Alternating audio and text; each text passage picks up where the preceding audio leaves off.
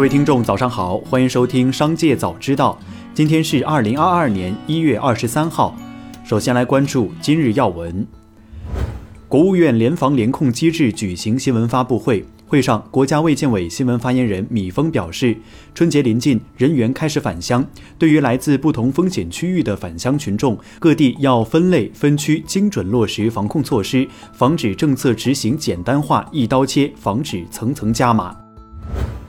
商务部新闻发言人表示，美国国务院以所谓参与导弹技术扩散活动为由，对三家中国企业和下属研究机构实施制裁，中方对此强烈不满，坚决反对。中方一贯严格履行防扩散国际义务，美方没有任何事实依据，以莫须有的理由肆意打压制裁中国企业，严重损害双方企业的利益，破坏国际经贸秩序，威胁全球产业链供应链安全稳定，不利世界经济恢复和发展。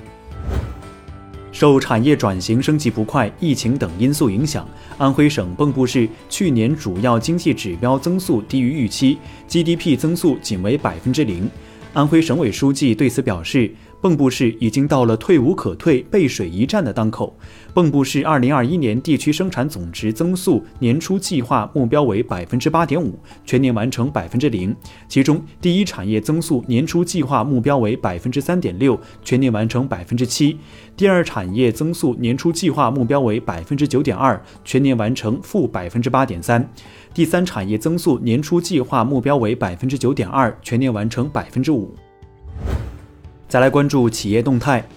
温氏股份公告，预计二零二一年净亏损一百三十亿元至一百三十八亿元，上年同期盈利七十四亿元。报告期内，公司摊销股权激励费用约五亿元。对目前存栏的消耗性生物资产和生产性生物资产初步提计了减值准备约二十五亿元。截至发稿，温氏股份二零二一全年净利最高预亏金额排名 A 股第一，超过此前最高百济神州的一百一十点一二亿元。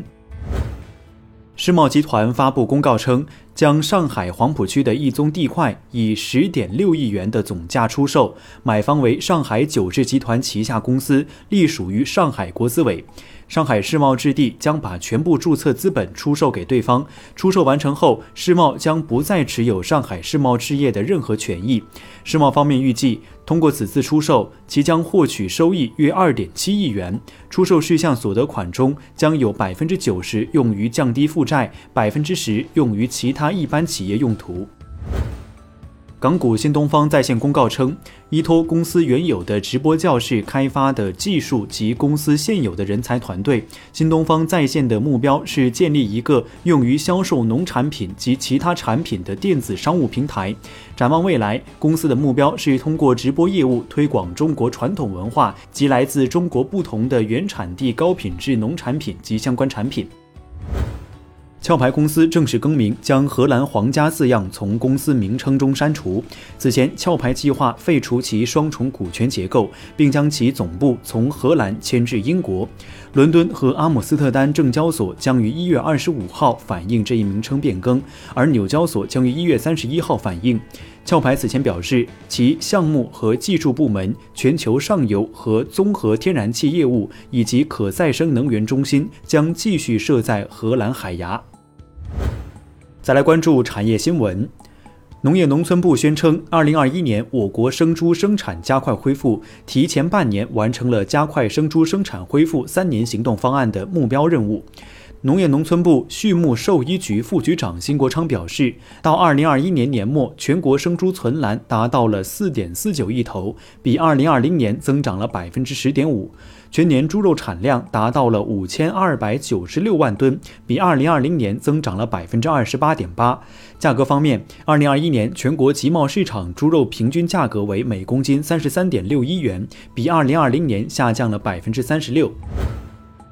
二零二一年白领年终奖调查报告显示，二零二一年近四成白领有年终奖，能源和金融等传统行业比例最高。其中，杭州人均年终奖为一万两千一百九十六元，全国排名第四。除了传统年终奖，一些白领收到安全套、牙膏等奇葩年终奖，也有公司对白领予以口头鼓励、奖状等精神奖励。